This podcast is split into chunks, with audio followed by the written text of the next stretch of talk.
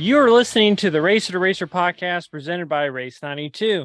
Race 92 is a vintage inspired racing apparel brand specializing in celebrating vintage race culture and adapting to motorsports today. Check out race92.com for all your racing merchandise needs. I'm your co host, Aaron McAtee, other co host. You may have seen walking out of Barber Lines 459 with a big old smile on his face. You may have seen him in St. Petersburg, Florida this past weekend. He is Scott Bowie. Hey Aaron, what's going on?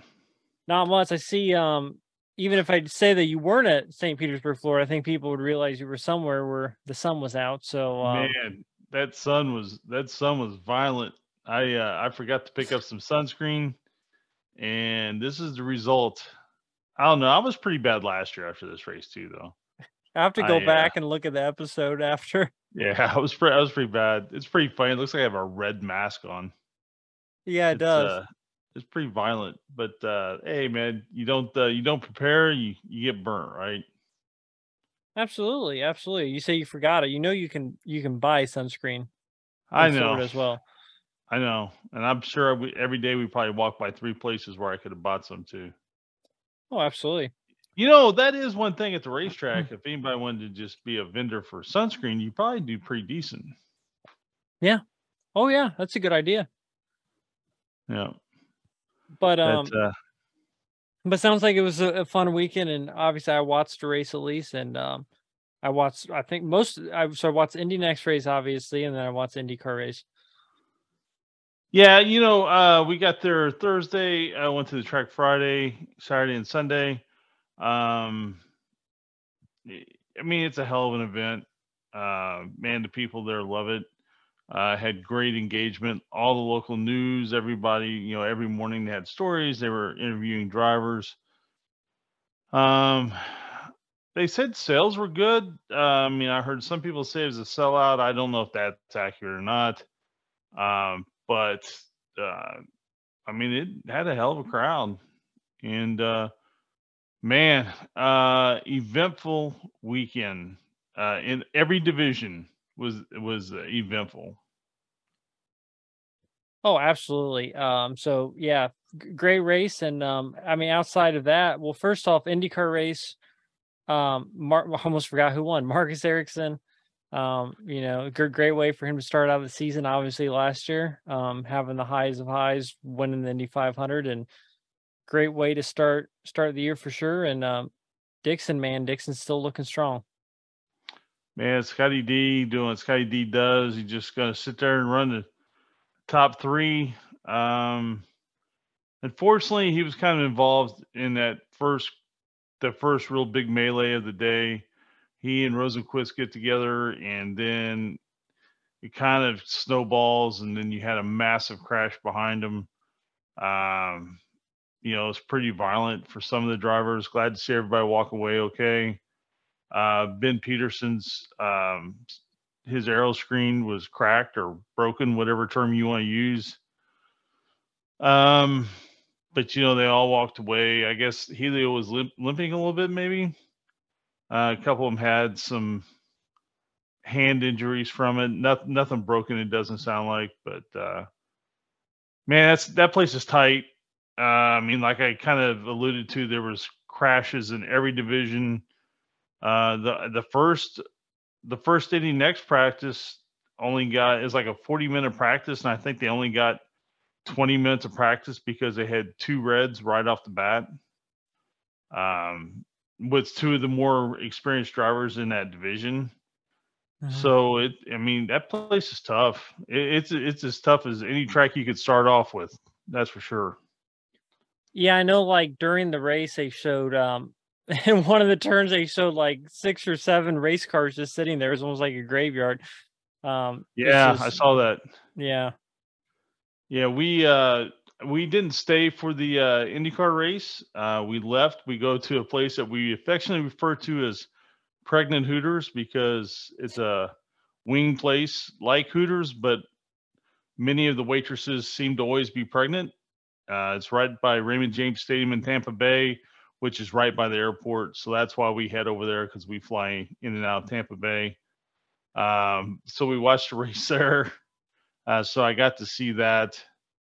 Um, Yeah, it's just eh, it's too bad. I hate to see that much equipment torn up.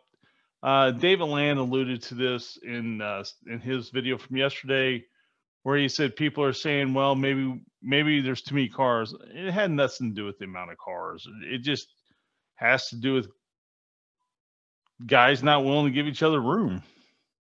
Yeah, and I, I mean, I don't have anything against St. Petersburg, but you know, being the first race, especially with some of the rookies and stuff, it's just really throwing people into the rules, right? right? I mean, it's just yeah, yeah, it's just like they throw you right into the octagon to tell you to go at it.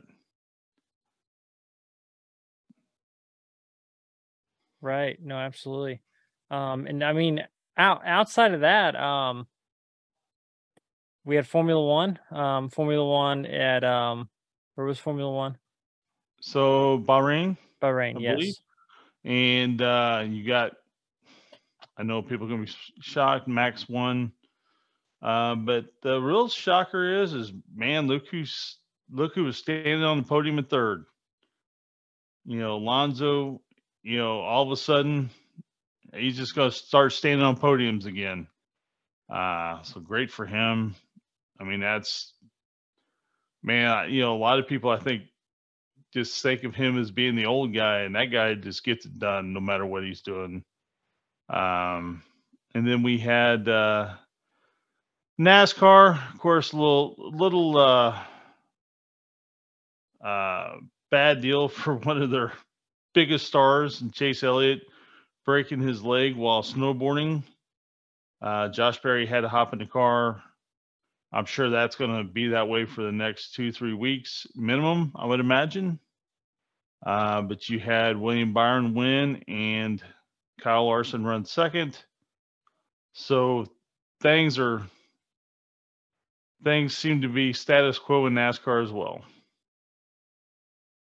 Yeah, no, absolutely. Um I mean, outside of that, um I mean, I mean that's really the news, right? I mean, I, I would say racing's definitely the racing season's definitely started. Obviously, Daytona 500 a couple weeks ago, um, and now you know with IndyCar and Formula One starting, we're definitely it's crazy. Yeah, we're we're in the middle of racing season. Um, Indy NXT, as we alluded to, uh, co-host, friend of the show, Jagger Jones, his first real uh, Indy next race. Um, practice was a little rough for him. Uh, when come to qualifying, picked it up. He was top 13. Uh, his teammate was right there with him. Uh, come race time, um, picked up spots on the start. Uh, on the restart, he picked up two spots, was actually challenging for eighth. And unfortunately, he and another car couldn't decide who deserved that piece of racetrack more. And he ended up in the tire barrier, and his day was done. But uh, he learned a lot. It's it's a huge jump from USF to oh, sure. next. Um, I mean, uh, you know, just kind of for everyone, and uh, plus they had unfortunately some other obstacles the team had to overcome. But uh, it's got a great teammate, fast teammate. I think uh, I think as the season goes, um, they're going to really really turn some heads. And I, I mean, they could have easily both ran in top six yesterday, um, even without the crashes in the in the race, uh, and they may have ran up further. Uh, so race wise, they were good. Qualifying, they were a little off, but uh, they're figuring it out. And it, it, you know, hopefully, come Indy time, uh, they'll both be hitting their stride and see what they can do. Yeah, absolutely. Definitely be look look forward to see what happens. And um, I know you know the Firestone tires is really kind of level the playing field a little bit, so I think that's definitely to their advantage.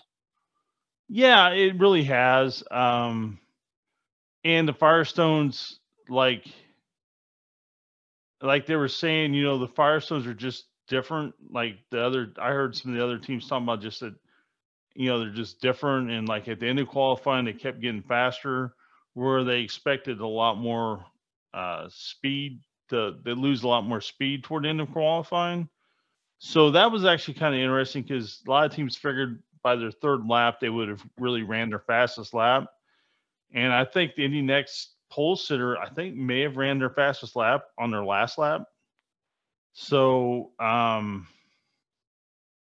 yeah, it's just it's just a whole new ball of wax and a whole different game. And uh, but like you said, it kind of levels it for everyone. I mean, everybody's engineers have got to just gather data and gather data and gather data and and you know make their decisions from that. Yeah, no, absolutely. Um, well, I think um, so. So this episode we're releasing with um, Jordan King. Jordan's a great guy. Drove in the Indy 500. Um, drove in a season of IndyCar. Um, now is a simulator driver for Alpine Formula One team. Um, great guy, great talk. I think everyone will enjoy it. Um, and then next week we're gonna, or in two weeks we'll release, um, I believe Brian Till. Right. Yep. No, he, Jordan was great. Um, good dude. Um, really good talk, and it's just interesting, especially to hear you know someone talk about the sport who you know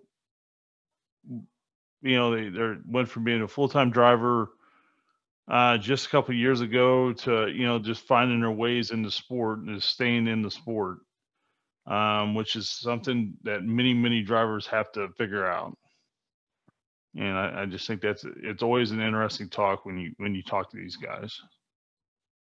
Oh, absolutely. And you know, talking about Brian Till, um, he's that was you know that was a very good talk as well because he's very um he's very reflective and just very you know just looks looks back at his career and um very honest and it, I think a lot of people really enjoy that one as well. Yeah, I think yeah, absolutely. I think so as well. Well, I think we'll go ahead and jump into the Jordan King interview and um hope everyone has a great week and I hope everyone likes and subscribe. Check also check out other videos on YouTube, um, including our Fast Times Pro vs. Joe's video series, Fast Times Indoor Karting. Um, so yeah, thanks everyone for watching and listening. I hope everyone has a great week. Yeah, thanks everybody. And I got to give a shout out to Colby, Jagger's roommate in college. He listens to the show. Funny guy uh, so it's, always good seeing him. Uh, and, and uh, yeah, everybody take care. Absolutely. Our guest today is a former Formula One test driver, drove an IndyCar, including the 2019 Indianapolis 500. We're joined by Jordan King. Jordan, it's it's great to have you on the podcast. How are you doing? Yeah, good. Thank you. Thanks for having me. Yeah, absolutely. So uh, me and Scott both live in Indianapolis. I live right, pretty much right next to the track. So I I'm definitely familiar with you from when you drove an Indy car and drove the Indianapolis 500. So um, yeah, it's really cool to you know to see you and um, you know be able to talk to you. So talk a little bit about kind of how how did you first get interested in racing? Uh, so very very random, really. Uh, I, have always loved sport from a very young age. If you ask, you know, anyone in my family, they've always said I've you know been mad for sport and always wanted to be a professional sportsman of some kind, and I hadn't decided uh, what what sport that would be until much later on. Um, but when I was 12 years old, no, 11 years old, I think it was actually, I went indoor karting just at the Arrive and Drive place down the road from where I live. Um, loved it, did a little bit more, went a few more times, and then the owner there said, you know, you've you've come a few times and been quite quite good. You know, you're at least driving in a straight line and not crashing, I suppose, at, at that sort of age. And uh, looked into kind of the next steps, and it, it, snowballed from there. And went then what I would say real karting, outdoors, British Championship, then European Championship, uh, and that sort of thing. Um, and then at about 15, 16 years old, it was kind of decided uh, that I that was what I wanted to do. So I then really committed myself to the racing and yeah, went went from there. So you so your family didn't really have any kind of history with motorsports at all or involvement? No, nothing. So I uh, much more n- normal sports. So I played soccer for the American listeners, uh, rugby, cricket, all the sports that you probably don't play in America, but um, yeah, more more normal for European European people, I would say. And uh, yeah, never never looked at motorsport. I remember even once I was uh, I was outside playing in the garden and I came in and asked my dad to come out and play soccer with me.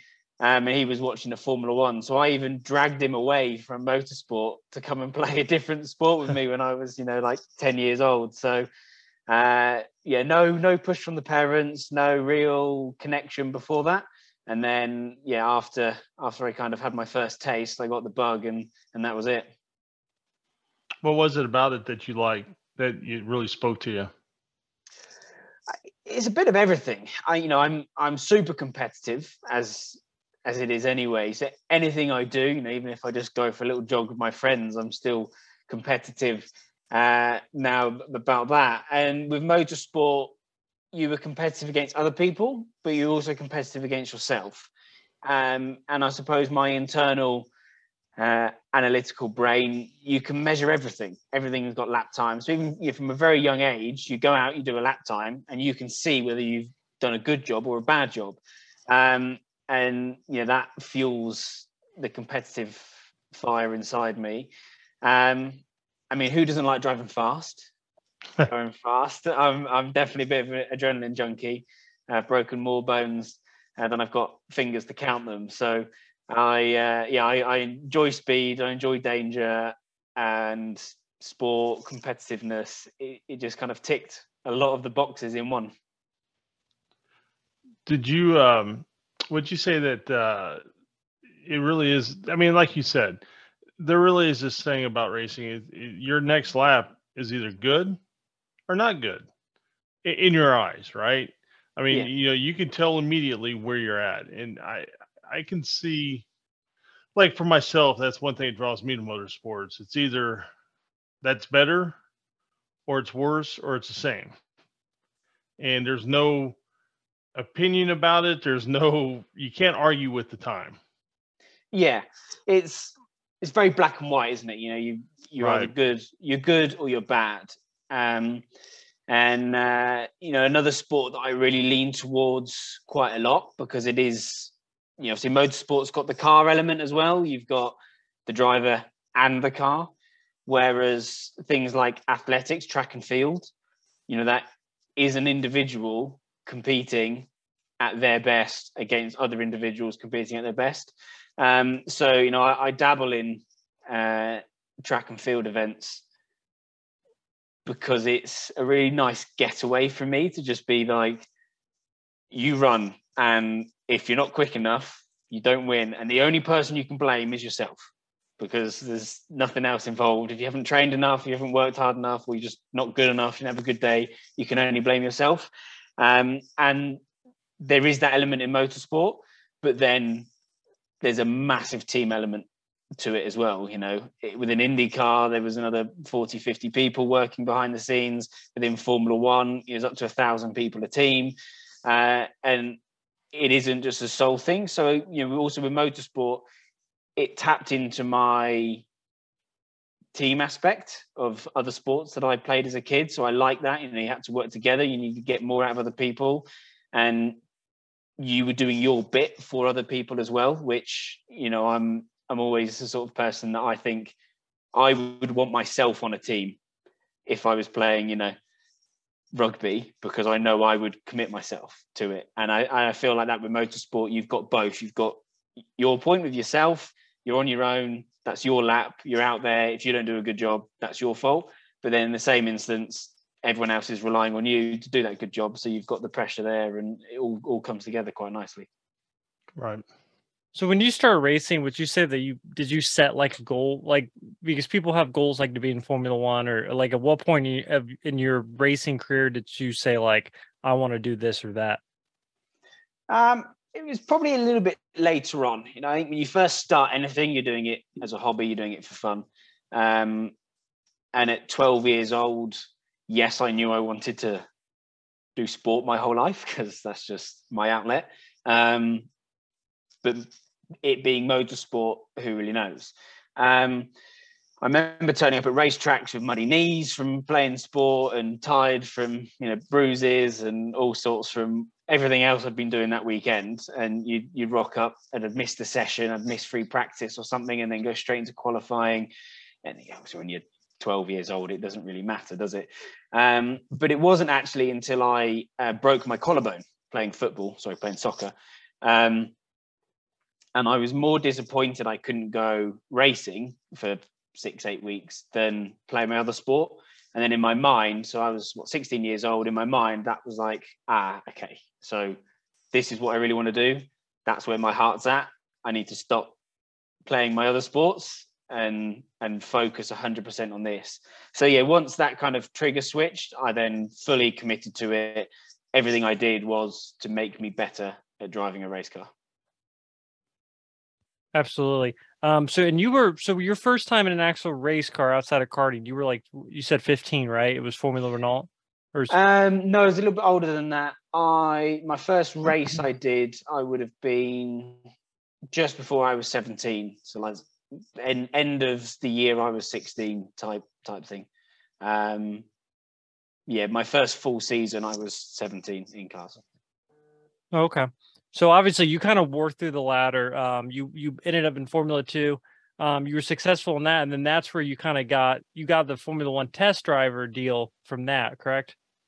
Yeah, uh, it's just that like karting's very much the same as in cars. So you go up the ladder uh, in karting, and then when you get into cars, you almost start again. As you mentioned, Formula Renault, it's then at the bottom.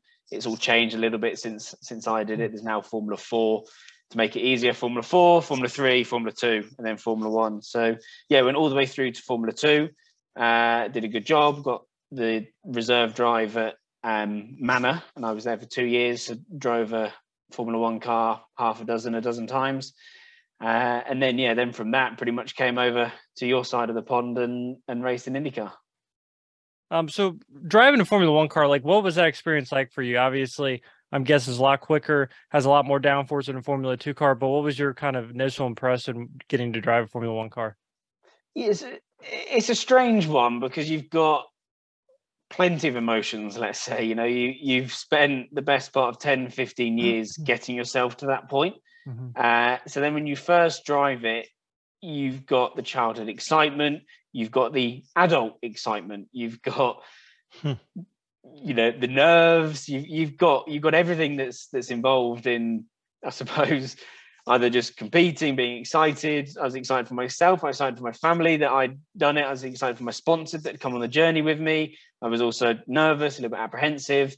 But then as soon as i put the helmet on like most things i've done in motorsport as soon as you put the helmet on you're you're in, in that zone.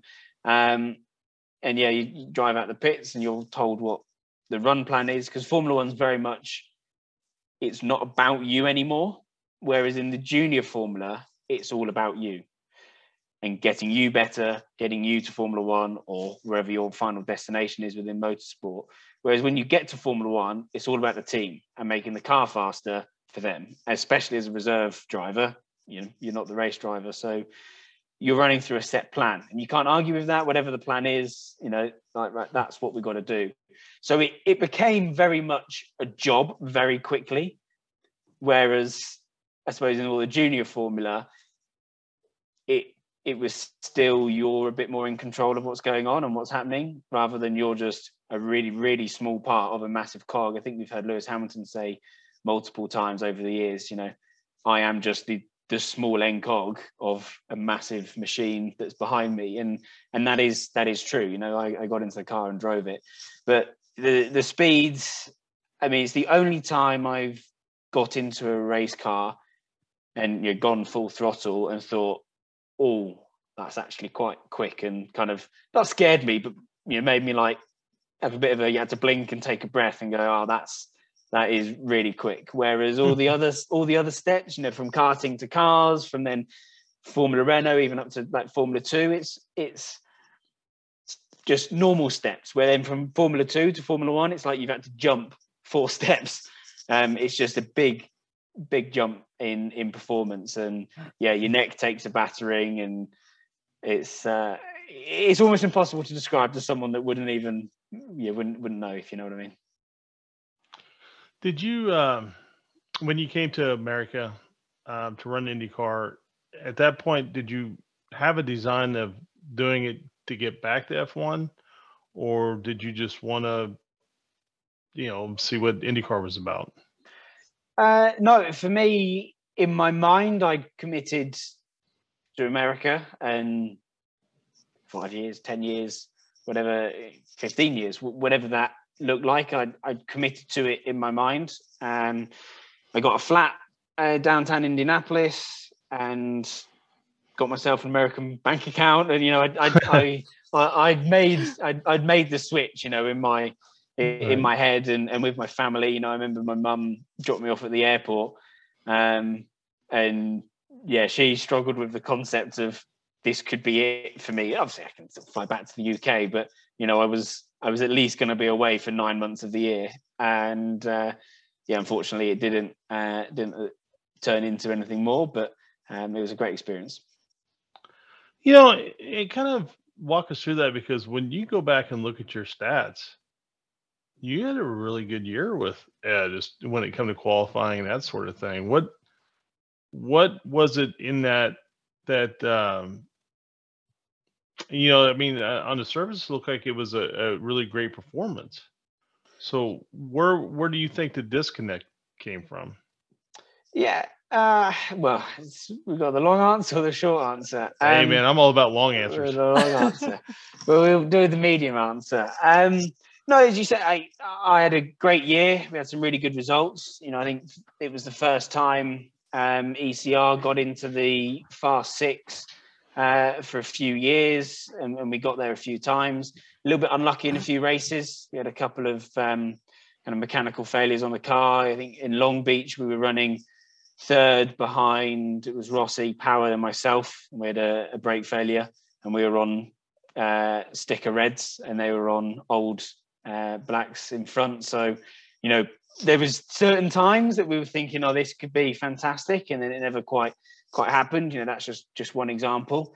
Um, so yeah, results I suppose fell a little bit short. Some at my hands, some to Lady Luck and and everything else.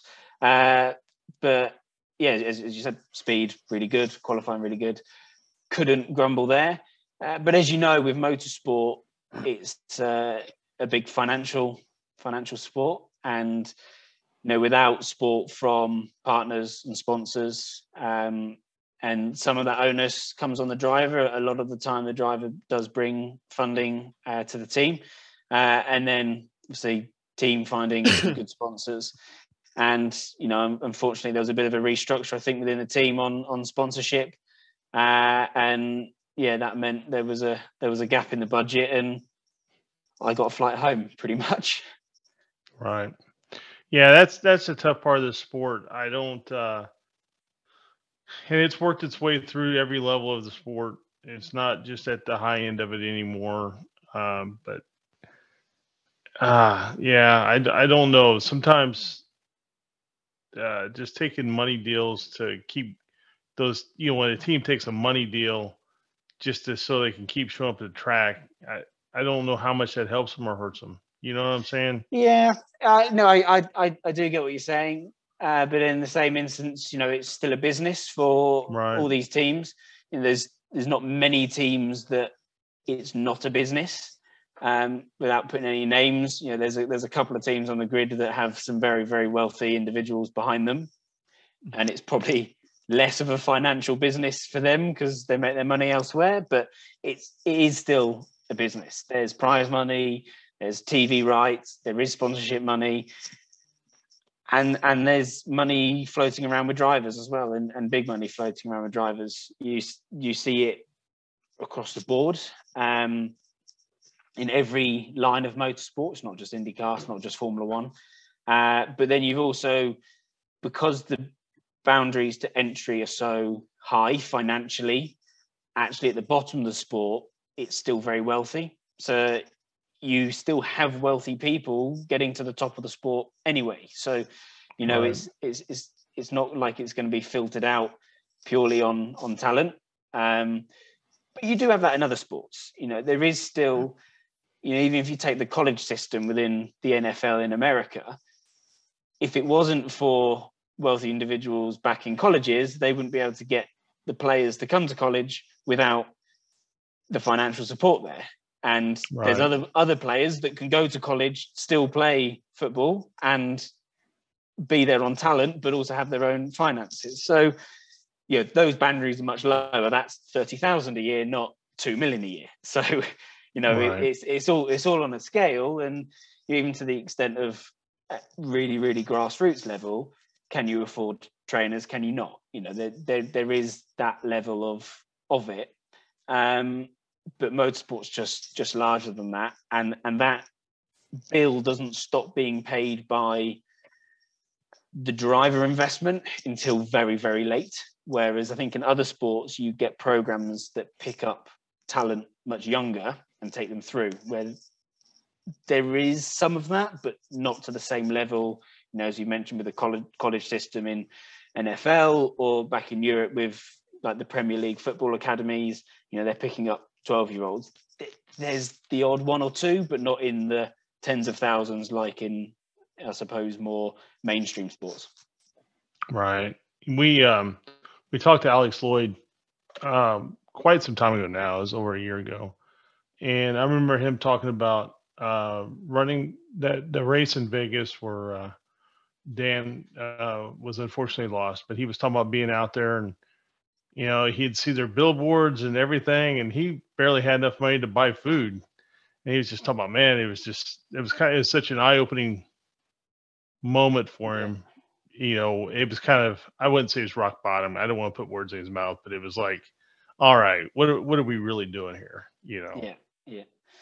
No, I, you know, I've been afforded opportunities that I definitely wouldn't have been able to get if it wasn't for a good contact book, some funding coming from somewhere, and and that doesn't exist um, if you don't have that. You know, if you just knocked, if you were just Joe Bloggs off the street and turned up on a door and said, "How do I become a racing driver?" It's yeah, well, you've got a big long list of 15 years worth of stuff that you've got to do before. You know, it's it, it's it's much much different. And then there isn't an institutional, you know, at school, you don't go and play motorsport at school. You know, you go and play other sports at school. You go and you have the school team, and you know, there's public facilities to turn up and go and play baseball or whatever but there's not just a public racetrack with public cars to go and drive and see if you're any good with your mates. Oh, do you fancy going down the park and just driving some race cars? Like it doesn't happen, does it? So,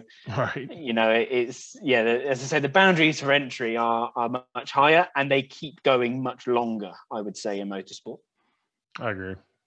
So with Ed Carpenter, you do just road courses. So I mean, obviously, you were kind of considered a road course specialist with all of your experience in Europe. Um, and then 2019, you go back to Formula Two, right? You do the majority of a season, and then you get a deal to run the Indy 500. Kind of talk about um, how how that kind of came about because at that point you hadn't driven on any ovals, right? Yeah, so I'd done one test at Phoenix. Oh, okay. Um, so short oval, uh, not uh, not a speedway. Um, yeah, one one test. Um, speaking to Rahal from the year before, uh, and yeah, picked up a few sponsors that allowed me to go and do it. Um, I mean, it pretty much washed its face. Not not much more than that, but uh, I mean, fantastic experience. If you just take the Indy 500 as a sporting event, it is one of those pinch yourself moments. You know, I've been to some incredible sporting events, World Cup events, Champions League finals. Never actually been to a Super Bowl, unfortunately. Um, Super Bowl final, but yeah, uh, it it's up there with with that level. You know, three hundred thousand people paying to come and watch people play sport. So it again, it was a surreal moment for me as a kid, being like, I have been that person in the crowd watching athletes going, wow, how fantastic it is. And then I was one of those. And it's hard to actually, although you've worked towards it, believe that that is you. Um, I forgot what your first, your second part of the question was. Just like what um so obviously i mean well first off like how much about the indy 500 did, were you really familiar with or like was that something you watched as a kid at all or So no, as a kid, didn't didn't watch it. Um, I think the first time it really jumped on my radar was when Dan Wheldon won it second time, when JR hit the wall out of turn four. Um, yeah, I was probably late teens then, that sort of that sort of age. That was the first time it kind of really hit my hit my radar. Obviously, knew about it, but didn't watch it. Um, and then coming to America, that but then you know you really start to realize at what level the event is on a on a world scale. Obviously, although it's only ever in one place and it never moves, not like other sporting events, it's still on a completely international scale on size and and hit and everything. Um, so yeah, to, to, have qualified for it and done the race, you know, unfortunately the race didn't quite go as I would have planned, but um, just yeah, like um, unbelievable, unbelievable. What was your first impression of? I mean, just driving on the track because a lot of people talk about like the first time you go into the first turn um, wide open. Um, it's it, it, can be a little intimidating how narrow the track really is when you're going that fast. Like, what? How, how hard was it for you to kind of adapt to to doing that? Uh, yes, very, and yes, not a lot. A bit of both. Um, you build it up in your mind. Obviously, you know, going at that speed, I think the top speed 240 miles an hour. I mean, first of all, I've never been that fast. Yeah, I've probably topped 200, but not 240. You know, that's another another big chunk on added on top. Um, so there's a psychological element of we're going very quick here. There's hmm. concrete walls either side of you, um, and the idea is to be flat out, but on the edge flat out at this speed. Um, so yeah, the psychological barriers of building yourself up, and I'd experienced it the year before. You know, I'd followed the team, I'd been to the races, I'd done it all.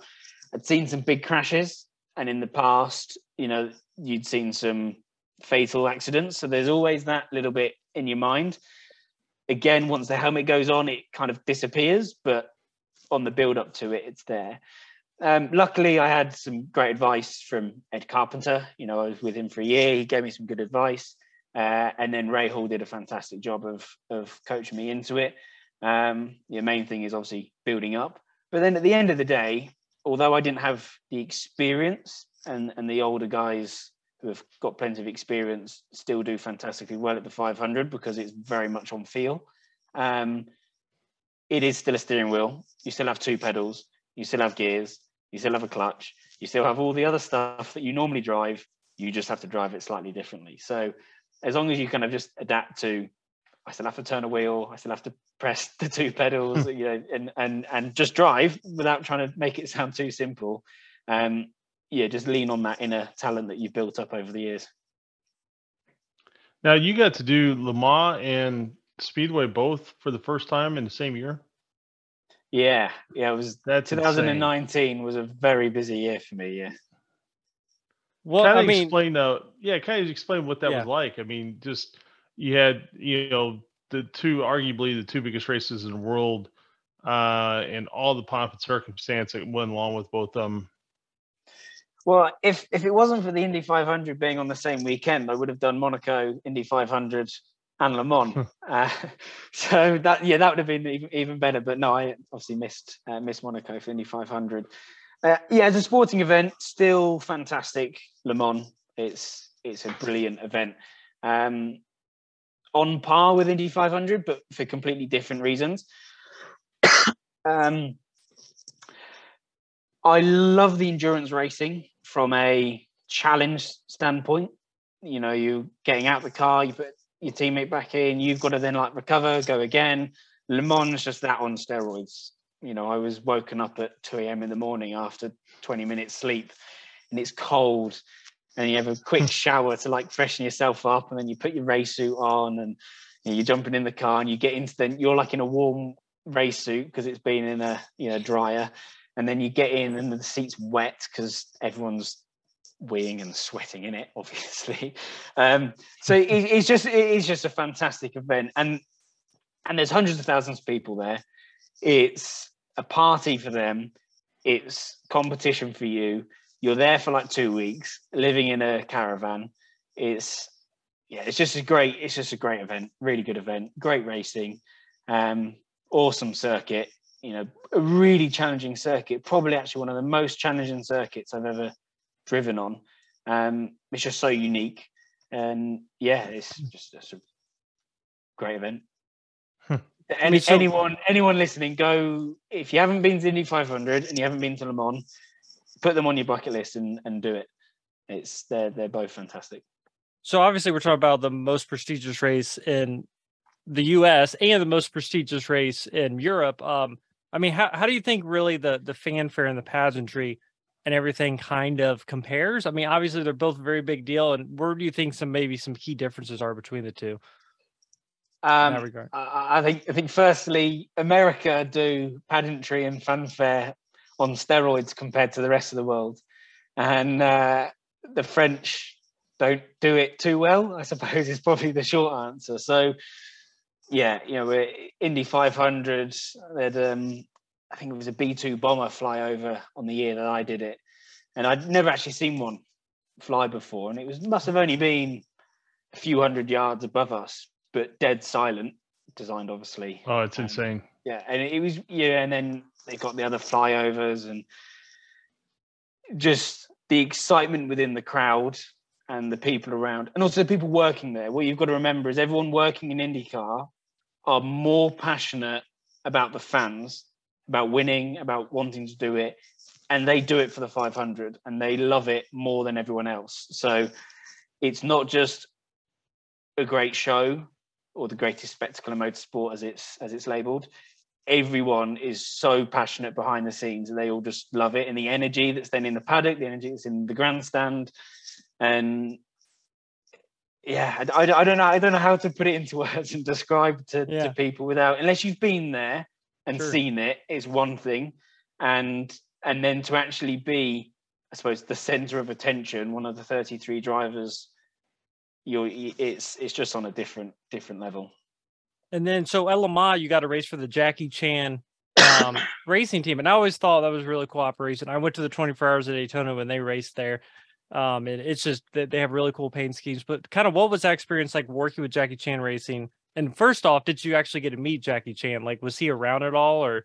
No, I I never met never met Jackie, unfortunately. Um, so the the team uh, that actually ran it behind the scenes. A bit of a structural thing. So Jackie Chan Racing was effectively the sponsor that, mm-hmm. that ran it, and the people behind the scenes was Jota. If you've you've heard of them or seen them, yeah. Um, they're now running, I think, one of the Porsche cars in Hypercar this year. Um, so yeah, it was those guys that were actually the kind of the hands on deck, and uh, really professional team. You know, they they'd won so much in the past. Uh, in LMP2, they had a second overall finish, second and third overall finish in Le Mans one year. I mean, the the LMP1 cars it broke down, but that's uh, that's one for the history books. Um, so yeah, super, super professional, and you know, on, on debut for racing with them within the World Endurance Championship, we won in Sebring, um, the uh, thousand miles of Sebring. Again, just great race. Um, and and then you go you go to Le Mans with the high of that, and you come there and you know you've got a good shot at it. You know, we qualified at the front, we were racing well, and it's yeah, you just go from it's sunny, it's warm, to then going to dusk, it's then dark and cold, and then the sun hmm. comes back up, and you know, you the sun comes up, and you're like, oh, we're getting towards the end. It's like, no, you're only halfway. Like you've hmm. still got another twelve hours to go. So it's yeah, it's it's just an awesome event to to partake in. Absolutely. Do you think that? Um, I mean, I, what that is one kind of one thing America is missing is. Uh, I mean, we've got the 24 Hours of Daytona, which is a, a great event. Um, but I, I think that America is missing a little, a little bit from not having a, um, you know, a really big sports car race. You know, like something that's on par with Le Mans. Um, do you think that? I mean, in your experience with being in America, being in Europe, do you think that's something America could support, or is it is it just kind of not in Americans like how we're how we're built?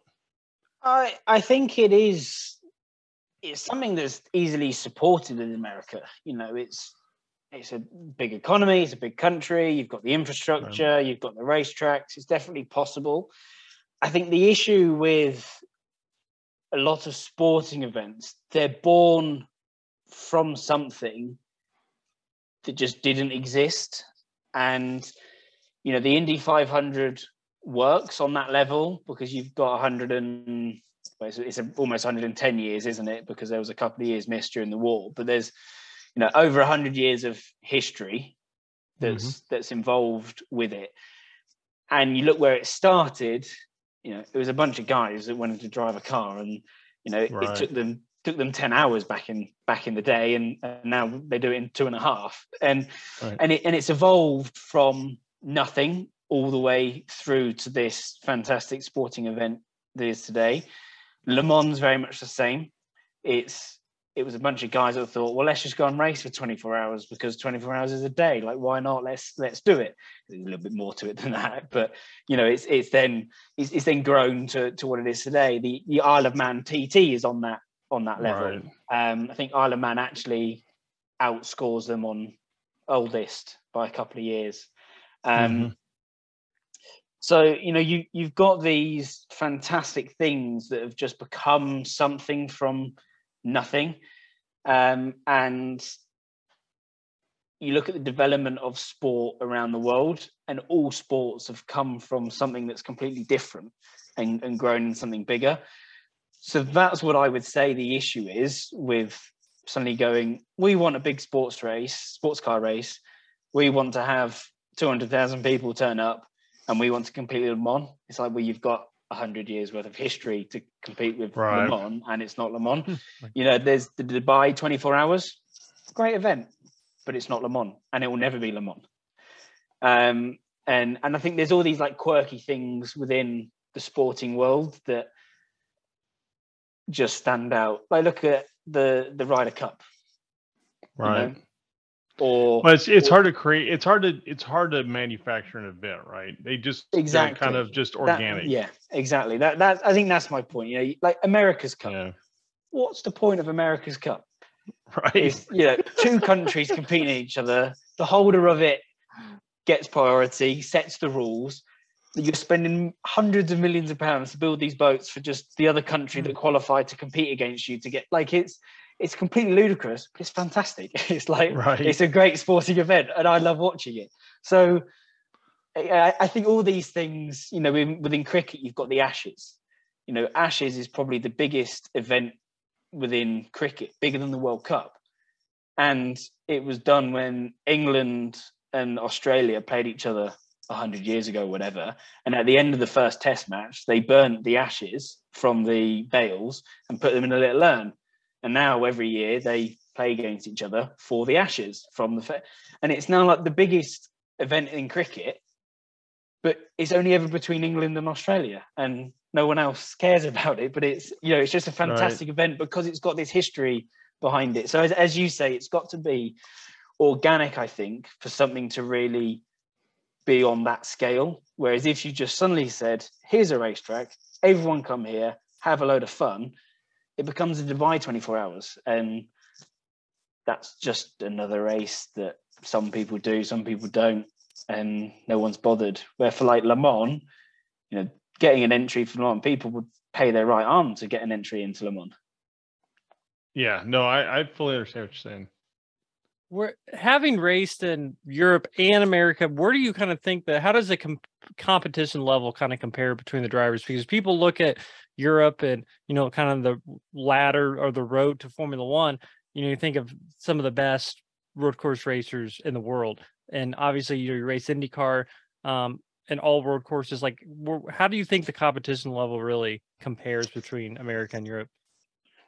Uh, it's, IndyCar is is definitely up there within the European uh, sphere of of level of talent. Let's say, um, yeah, because I think everything's still just as competitive. Um, you know, even playing at 10 years old, it's still just as competitive, just not very good quality, you know. So, um, yeah, in, IndyCar is up there on, on the level of the quality. Um, I think it tails off quite quickly in the junior formula within the America uh, ladder. And, you know, you can see that with the grid size and when some of the young guys from America jump straight over to Europe, um, they've not had the the build up as much. You see the, the, kind of the good American drivers from a young age have come over to Europe very early, and that's just just the size of it. You know, to be good, you have to be competing against the best, and everyone around the world in karting turns up in Italy, effectively, um, from Far East Asia through to America. If you want to get good, you have to put yourself against the best to see how good you are. Um, so yeah, the, the level of motorsport further down the ladder is is much higher. Um, I think purely from just it's a numbers game and comes back to probably history. I don't know why karting's all in Italy. Don't really know why it's become hmm. The main center of of karting in the world. Um, you know, when you look at like the world championships, I'd probably say five times out of ten it's held in Italy. Um, you know, it's the world championships, but why always Italy? Uh, and and yeah, and then within the European scene, within in cars, the junior formula again, because it's Formula One is quite European centric, you know, mainly out of England from where it um, where it started from, with you know Bernie Ecclestone taking it on. You got the junior formulas stay there. You, you want to reach Formula One, you've got to be in that world. Um, but then you look at the top end of America sports car racing, and the good sports car teams come over to Europe, compete very well. The good European teams go over to America, and if not struggle a little bit more over there because it's a little bit more unique. You know, the racing in America, different circuits, different quality of circuits. Local knowledge always counts for a lot. Um, yeah, that's that's about it, really. I think. Right. Okay. So you're uh you you've been doing a little Formula E as well, correct? Yes. How you know, of course, uh, electric racing has been a little bit of a topic on this show. Um, you know, some some people see it as a future, uh, others see it as just another form of racing. What has been your your takeaway from Formula E? Um, I think you probably you touched on it quite well with all of those. It is it is a bit of all of it. Um, it depends where motorsport goes, I suppose, long term. In in my mind, you know, we've got a bit of an identity, finding our identity within motorsport. You know, Formula One have gone down the we're trying to be sustainable route, and we're going to have carbon neutral this and X, Y, and Z, and uh, you know, net zero is obviously, you know, for me that word net zero is a complete made up fabrication of of the truth. When any, it just any depends company, how you do the math, right? Exactly. Any company that says they're net zero, it's like, yeah, but what's yeah. Anyway, that's right. a different story. And sure. uh, yeah, Formula E sits sits well in that crossover. You know, the world clearly has pushed quite hard um, for electric cars, especially the first the first world has, has pushed quite hard for it. As that without being uh, branded, there's a one car company that only makes electric cars. That stock's gone very high and made some person very wealthy off the back of it. So, um, yeah, clearly the world thinks that that's at least a direction or a solution for a period of time, um, or an option for a solution in the future. And Formula E is, has taken that and actually done a very good job. You know, a lot of the tech that's involved in Formula E has then been used in the road market. You know, like a lot of things, motorsport, it moves quickly. It's about performance, but with performance comes it's Formula E world efficiency, and you know the the regen that's involved, the the knowledge that is gathered can be used quite quickly. We're actually on the road. You know, people won't be trying all these things because there's no need to. Where obviously to win races, you've got to be pushing the boundaries. Um, so, so there is that element. Um, I'm not sure Formula will ever be bigger than something like Formula One. You know, if it got if it ever got to that point, Formula One would solve the problem. They're just on a completely different different scale. You know, right? But yeah, Formula One's right. just thirty times bigger than Formula E. So if right if they felt threatened by Formula E at one point, they would solve it pretty quickly. You know, a bit like Google, when someone gets a little bit too big for their liking, they'll just solve the problem normally by buying it or producing what they're producing. So, um, it's it's got its uh, it's got its moment in time. It's got its place in the market. Uh, I'm enjoy working in it. I think there's actually some really good stuff coming out of it, as I've, I've mentioned. Um, whether electric cars are the final solution in the real world? Who knows? I don't. I can't answer that question. Right. Um, but yeah, it's uh, it, it is a good championship, and actually, as racing goes, it's probably one of the best championships on the world for racing. They got some very good drivers in it, and some very good racing. Yeah, I watched it. I watched the parts of races. Uh, I I didn't watch full races. I I have kind of this year decided I'm going to try to watch just uh you know a few races just to see you know I mean you can't you can't get an idea what it's about just tuning in now. You, you have to Yeah, kind of pay attention. I think it's So- any it is any sport, unless you Right. actually pay attention and live and breathe it, you don't get enjoyment out of it. I used to love football. Sorry, soccer. I used to lo- love soccer. Played it all the time. It was my dream. We we won't hold it against you. yeah, yeah. I mean, Yeah, well, not against me. And and now, you know, I I I will see it on the TV and I'll struggle to engage with it because I'm just so detached, uh, busy. I don't watch it. I don't see the games every night. I you, you watch it and I go, I enjoy watching it, but I'm not emotionally invested, and I don't know all the players, and I don't know who's doing well, who's doing bad. And it, I think it's the same in motorsport, and you've got all these other options. If Formula One's your thing, you've probably not got enough time to check out IndyCar or World Endurance or Formula E. But if IndyCar's your thing, you've also probably not got enough time to check out F1 and you know and really engage in it on the same level and be involved emotionally with it. Right. And that is a problem I think IndyCar has uh, is emotionally. I mean, I think people watch it a little bit in passing, and you don't have near the emotional attachment as F1 has garnered uh, recently. You know, over the last four years. Yeah, I mean, Formula One obviously globally is on a really big scale. And I think with Liberty taking over Formula One, they're going after the American market quite hard. I think they've now announced what four races in Three? America. There's a three or four. I think it's Miami, I think it's Miami, Vegas, and Texas. Yeah, that's for this year, isn't it? But then they've announced they want to get a fourth. Or anyway, I didn't know that. Wow. okay. Well, maybe maybe I'm wrong. Maybe it's just only going to be three. No, but, you- but either way, three three races in one country. Okay, America is the size of Europe, and Europe's got ten races for argument's sake. But it's still only in one country where you all speak the same language, all pay your taxes to the same government. You know what I mean? So Right. that close shows clear intent in in where they want to grow an audience and where they see a potential growth in audience and revenue stream from it.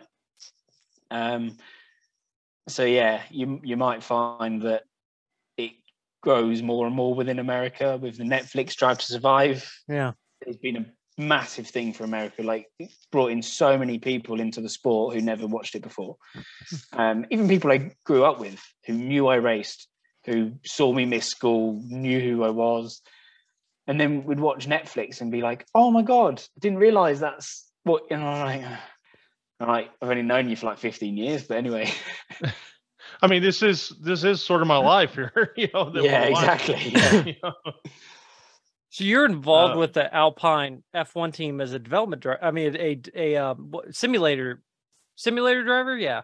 Right. Yeah, they'll, they'll tell me off if I don't correct you. It's actually Alpine. not Yeah, I was going to say, be careful. Yeah, Be they'll- they'll- careful. tell me off. There's a whole thing about it.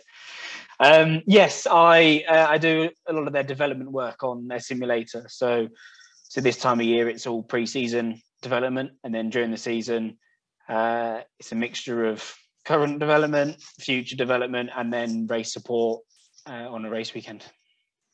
How is Man. do you think like being a regular test driver kind of progressed into this, you know, kind of this simulator driver world? Because then, I mean, if it would have been seven years ago, you probably would be considered a test driver, right? Like the simulator driver is pretty pretty new, I think, right?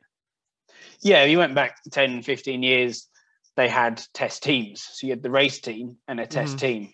And there was a test driver, and he was did 200 days with the test team that was completely separate to the race team. That all got banned, and hence why they, you know, like all of these things, they ban them. It doesn't suddenly, save money. They still have the money. They just spend it elsewhere. So they then developed all these high tech simulators, which uh, have moved on a lot since their first conception. Um, So yeah, obviously, unfortunately for me, um, lost out on the IndyCar stuff and yeah, couldn't quite make it work. And then COVID happened, and it was during COVID they then gave me the call. Um, well, I got the call from from them, and yeah, jumped up into the Alpine role, and I've been there ever since. It'll be three years this year.